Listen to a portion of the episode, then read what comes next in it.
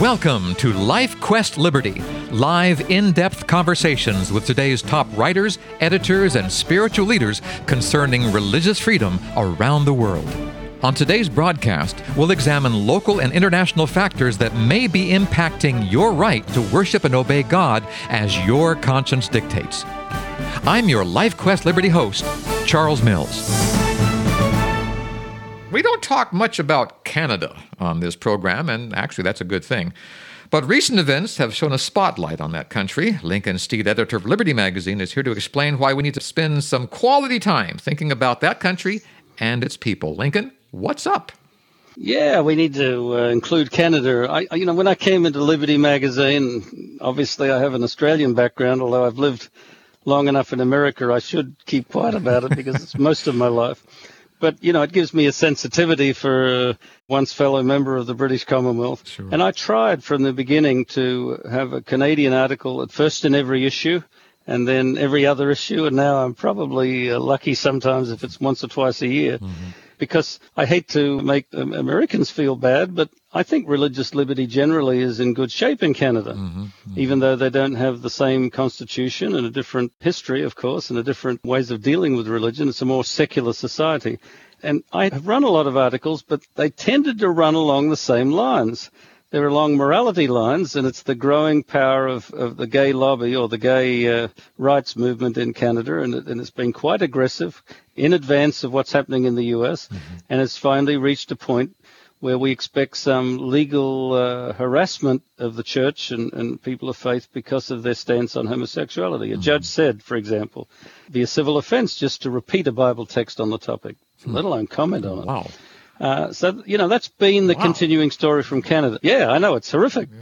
But just recently we had something that was radically different uh, from the usual religious liberty story from Canada and, and a rude reminder that even this benign northern cousin to the United States has the problems of the modern world.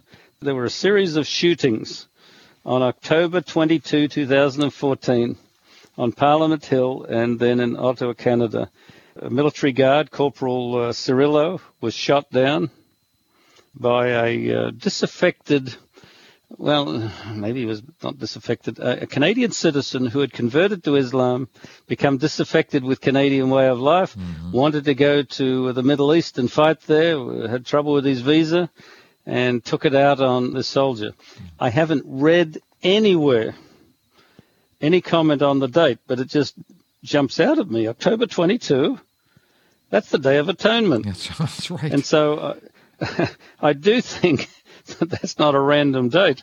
so this, uh, on every level, this was an act of, of deep religious prejudice that Canada's not used to seeing. You know, not a gun culture like the U.S. and I can say that freely because the U.S. is proud of it. It's it's, it's enshrined in the Constitution, but they don't have that tradition. So uh, it was amazing to see on the uh, on the news the sergeant at arms stalking through the Canadian uh, Parliament with a gun loosely hung by his side, but he meant business. Mm-hmm. He he walked into the next room and shot the 32-year-old Canadian who had killed the soldier, mm-hmm. and then uh, just two days before there'd been a another young Muslim who had uh, driven over two soldiers, killing one of them in an mm-hmm. attempt to obviously kill them. Mm-hmm. So Canada's seen this violent expression, in this case of Islamic jihadism, but it's homegrown. And that's a little new to Canada. You know, England went through this a few years ago, with, not just with Islam, with all sorts of refugees, including Marx and Engels and so any number of revolutionaries or inciters to uh, social change in their country had been sheltering in England and then in Canada and moving out, going somewhere else and causing trouble. Mm-hmm. But it's come home to roost, to use the old saying in Canada. And uh, I have a feeling, a bad feeling, that this will radically shift their laws. Uh, already the Parliament has met there and discussed uh, how to shore up the security laws and so on, which they would need to do. It's not mm-hmm. illogical, yeah. but clearly there will be a restriction of civil liberties and an increasing suspicion of perhaps Islam initially, but, but it can't help bleeding over to suspicion of all religious behavior. And, and as I said, already in Canada, there's the idea that people with biblical faith are socially retrograde and, and working against the good of society, to use the developing term that uh, has huge ramifications. This is disturbing for a country like Canada, the, the placid, uh, peaceful, for, forgiving, and apologizing Canada to face this kind of problem. Wow. So I think, uh, you know, in the year, years and months ahead, we need to uh, look at Canada and, and, and, spare a prayer for them, that the religious tensions there are, are similar. Uh, hopefully not greater, but they're not exempt from much of what the modern world is struggling with. Mm. Uh, you know, the year is moving on, and it, it hit me as I, I, said that, that we're almost at the end of the year. Yes. We've had many programs discussing religious freedom, but the first word is important religious. We're in this not to fight for civil freedoms of some sort or just for, for laws to enable our activity. It's because as Christians, we love the Lord and we want other people to know about the, the advantages that come from that. Yes. I want to read something that, that resonated with me. It's not directly on religious liberty, but it speaks to why we are a person of faith and how we will stay the course. Mm-hmm. There's a great preacher called C.H. Spurgeon of a hundred years ago, yes, Prince yes. of Preachers, he was called. And he had a little uh, thought on, on the text from 1 Samuel Hitherto hath the Lord helped us. Samuel erected a monument to the Lord's help in their struggles against the forces that would have destroyed them. And this is what Spurgeon wrote. I think it's wonderful.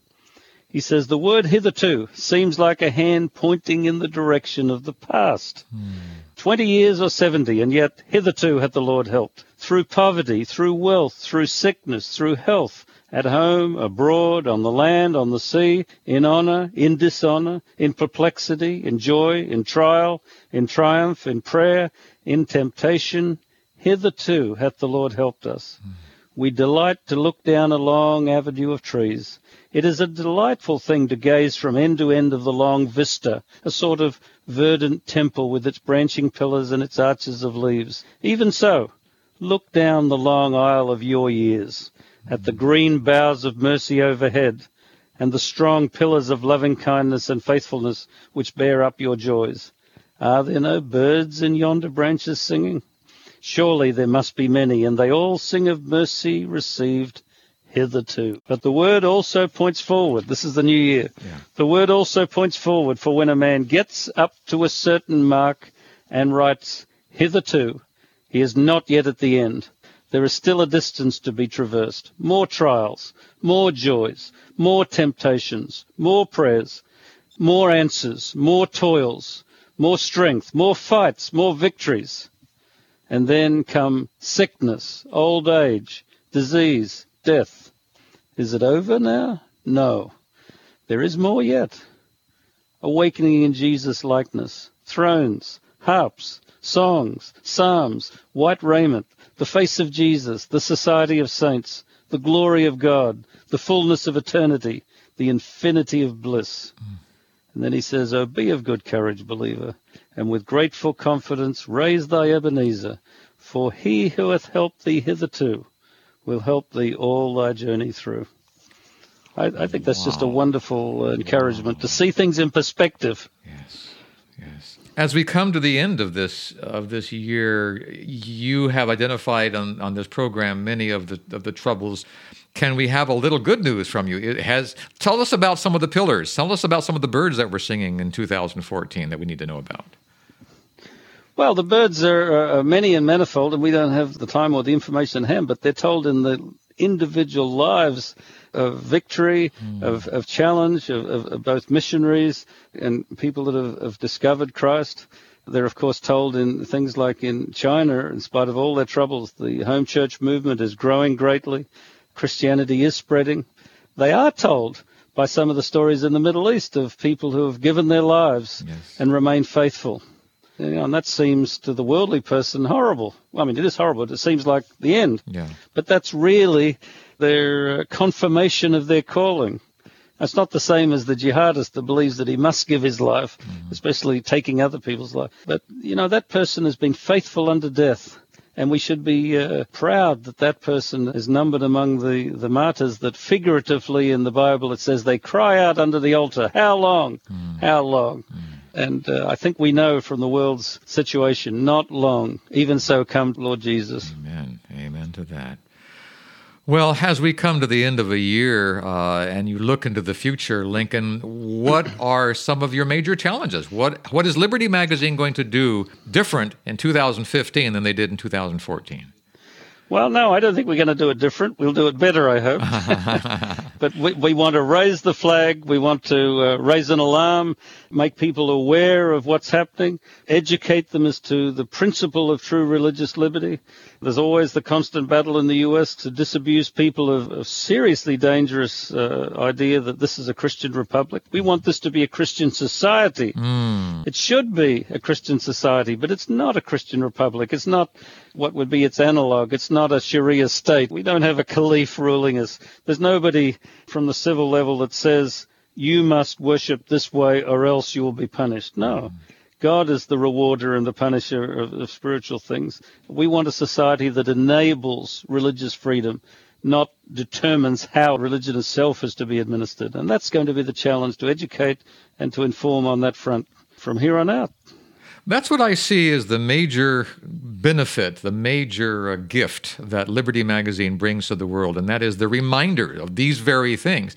Yes, we have problems. Yes, we have challenges. Yes, we have issues.